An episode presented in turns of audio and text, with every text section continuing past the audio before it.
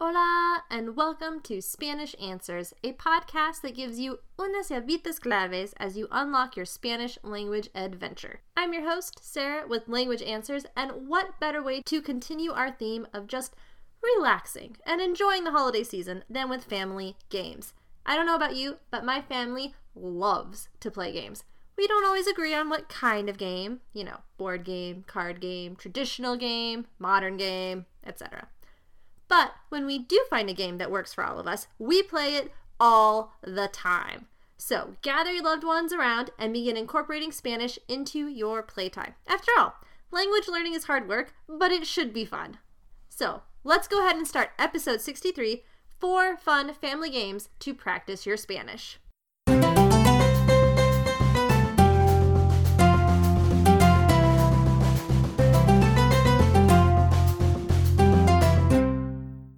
Just a quick note on my affiliate disclosure policy. So, this podcast is going to include Amazon affiliate links in the show notes, or if you're reading or listening to this and you're reading the blog, it will include affiliate links in the blog. So, in essence, at no extra charge to you, this means that I receive a small commission if you choose to purchase the product using my link. I used to only recommend products this way that I had bought and used myself and that I found useful, but then realized that there are actually a lot of products I have used but not yet purchased, such as the game of Scrabble.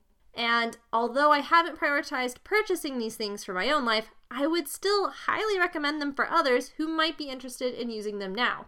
So I've updated my policy, and I'll, inc- of course, include a link to that in the show notes. But my policy now is to only promote items via affiliate links if I have used them and found them useful. So, not necessarily have I bought all of these games that we'll be talking about, but I have played every single one and I think they are awesome for this, with the exception of Story Cubes. So, you'll notice that there is no affiliate link for Story Cubes because I haven't played it and I honestly can't recommend it from personal experience. I just know that I've heard other language learners talk about it and say that it's great for this, so I'm including it in this list. But again, there will be no affiliate links because I personally can't attest to how awesome they are or not. Anyways, let's go ahead and get started with some fun family games you can practice your Spanish with. For this episode, I try to focus on games that most people might have just lying around their home. You'll notice that many of these are word based games. This is because I have a lot of friends and family who own at least one of these games. So if you have a different experience and can recommend other games to help practice Spanish, please send me an email. And obviously, this list is not the end all be all. It's only four games. So there are definitely way more games out there that are awesome for this. Who knows? Maybe we'll do another episode on it. I guess we'll see how much people like this episode, right? Anyways, let's start with number one Uno. So, how do you play Uno? Uno is really simple and really quick, mm, generally. You start the game with so many cards in your hand, and the goal of the game is to get rid of them. All of them. Now, you do this by matching the card in your hand to the one in the discard pile, either by having the same number, the same color, or a wild card. When you get down to one card, be sure to say Uno. And if you manage to get rid of that, you win. So, Spanish practice. I suppose this one is pretty obvious, but it is very easy to use Uno to practice Spanish. In fact, it's a really good game to begin teaching Spanish to little kids. The colors and the symbols mean kids can play it from a pretty early age. I'd say maybe beginning around three. Keeping in mind that the actual manufacturer says the game is for ages seven and up. But I have seen, I think she's three, three or four, three or four year old playing it. So as soon as they're able to differentiate colors and can figure out that you put cards on top of each other if they match the number or the color, I'd say go ahead and start, which, you know, can be pretty early. But my disclaimer here is that you always run the risk, right, with playing with young kids of your cards being destroyed. So I guess if you want to do it that early, handle at your own risk. Anyways, the cool thing about Uno, right, is that the only thing you really have to read are numbers and signs, which you can easily translate into Spanish for yourself or for the little ones or even for other beginning Spanish speaking adults you might be playing with. And to help you out, here are some key Spanish terms and phrases for the game. Now, I have put in the blog, in parentheses, other terms I've seen, but otherwise the card titles were pulled from a PDF I found of the rules in English and Spanish. But I know depending on where you're from, the card titles might vary, so I've tried to include other versions as well. So, the draw two card is called Roba dos, Or you can say chúpate dos o toma dos. Reverse is carta reversa or carta de retorno, dar la vuelta, or retorno el orden, or invertir el orden. So lots of options with that one. The skip card is carta salta, or carta de intermisión, prohibido, or saltar. A wild card is called un comodín de color, or elección de colores, comodín, or cambio de color. A wild draw 4 is carta comodín roba cuatro, or you could say tomar cuatro colores or chúpate cuatro. Skip a turn is perder tu turno, so these are just phrases now. Draw a card, robar una carta, or you could say tomar una carta. Your turn is toca a ti or tu turno. The draw pile is called la pila para robar, or you could just call it el mazo. And the discard pile is la pila para descartar, or you could call it el mazo de descartes. Now, you can find other sites with the rules in English, and I've got at least three other sites with the rules in Spanish. So if you really want to dive into which version you want to use and kind of get a feel for how the game flows in Spanish, go ahead and check those links out. Now, our second game is Scattergories. Now, how do you play? This is a word game where you have a bunch of lists with different categories on them. For example, list 1 might have categories like boy names, capital cities, superheroes, etc. And at the beginning of each round, you start with a brand new list and a random letter. You then have to use this letter to answer each category on the list. So, using our previous example, this would look like boy names, Ned, capital cities, New Delhi, superheroes, Nightwing, etc. Now, if you or someone else comes up with the same answer, you don't get any points. So, how can you use this for Spanish practice? So, some friends introduced me to this game in college, and I've loved it ever since. It was a big hit with my immediate family, with my mom being especially good at it. I've seen her complete her list, then go around the table and help at least two others before the time ran out. Now, there are two ways you could play this game to practice your Spanish. One you can use the English list but only give responses in Spanish, or two, you can write out Spanish categories or Spanish lists beforehand and do everything in Spanish. Now, while this game can be challenging in English, I imagine it is even more so in Spanish. So I've included a link to a site that I just found that can help you in both languages to, in coming up with answers.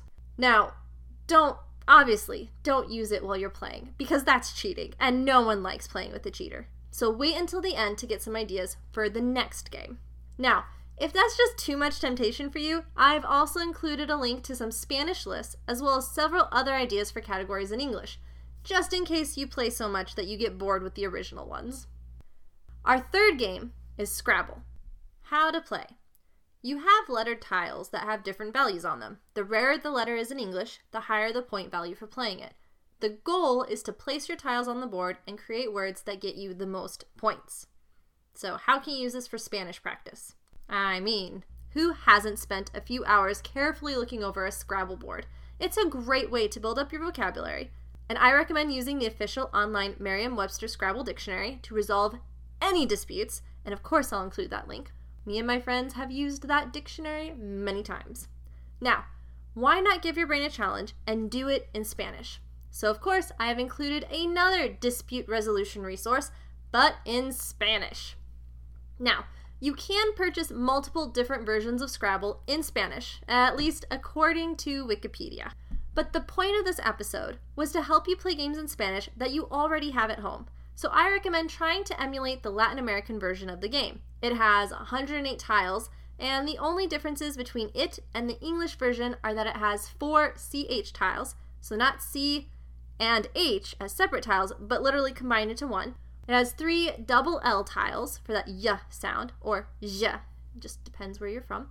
And then three ny tiles, so that N with the squiggly line over it.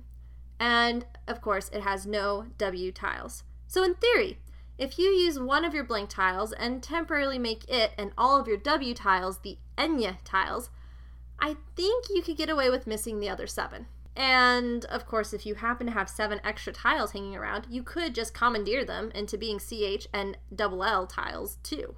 So there you go. That being said, if you really love Scrabble and you want to get the tiles you need, I have included a link to Wikipedia's article on letter distributions for the Spanish version of Scrabble. And if you want to check out the different letters and compare and all of that, then you can use the article to figure out which tiles you need for which Spanish version you prefer, and you can purchase those tiles from a place like Etsy where you can customize them rather than just buying a big bulk order of English tiles because that does you no good, obviously. Anyways, our last one is story cubes. Now, I have never purchased or played these, so I can't say from experience if they are any good. And also, as I said, will not be posting any affiliate links, just a link to a search on Amazon so you can see what I'm talking about. But I have heard of them from other language users recommending them, and in theory, I think they sound great. I'm hoping to buy some for my kids when they're older so I can get them to practice their language skills. But basically, you roll the cubes and use the icons on them to create stories. And telling stories is a wonderful pastime, and it's a great way to practice all sorts of Spanish vocabulary, grammar, different tenses, etc. The whole gamut.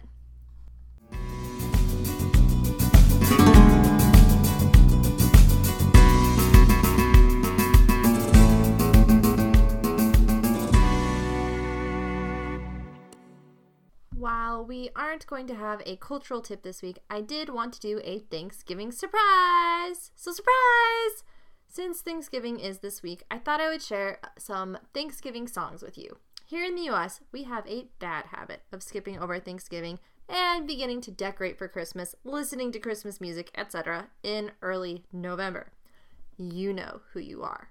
So, to help combat this monstrosity, here are some Thanksgiving songs you can play until after the 25th, and then you can switch to Christmas music. I did try to find some songs in Spanish, but uh, the ones I found were really, really cheesy and aimed at kids, and I don't plan on listening to them again, so I didn't feel right putting them here.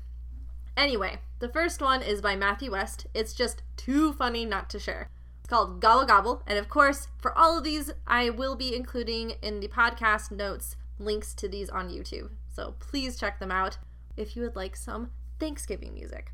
There's a very sweet one by Ben Rector called The Thanksgiving Song. It's just, it's adorable. I love it.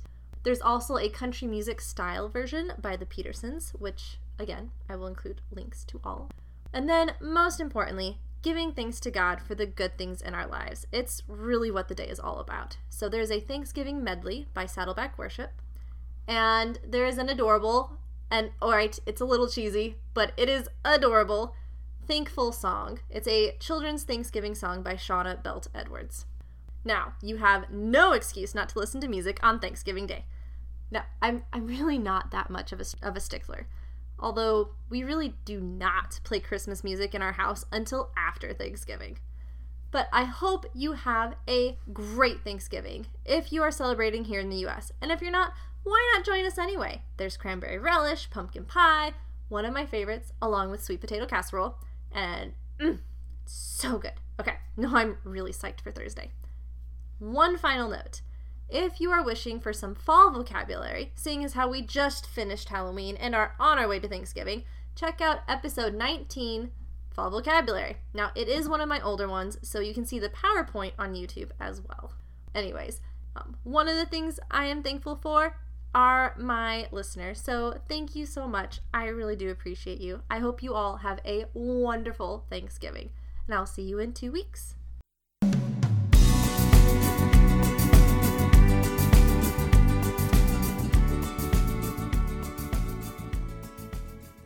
Well, that's all for today. Thank you so much for listening, and don't forget to check out the show notes for links to the resources I used for this episode. If you would prefer to read an approximate transcription of today's episode, you can also visit the episode's blog. I would love to help you on your Spanish journey. So if you have any questions about Spanish culture or grammar, or if you need a Spanish to English translator or language consultant, you can reach me at contact at languageanswers.com or visit my website for more information at www.languageanswers.com. Remember, learning a language is a lifelong journey. Aprovechalo, disfrútalo y compártelo. See you in two weeks. Hasta luego.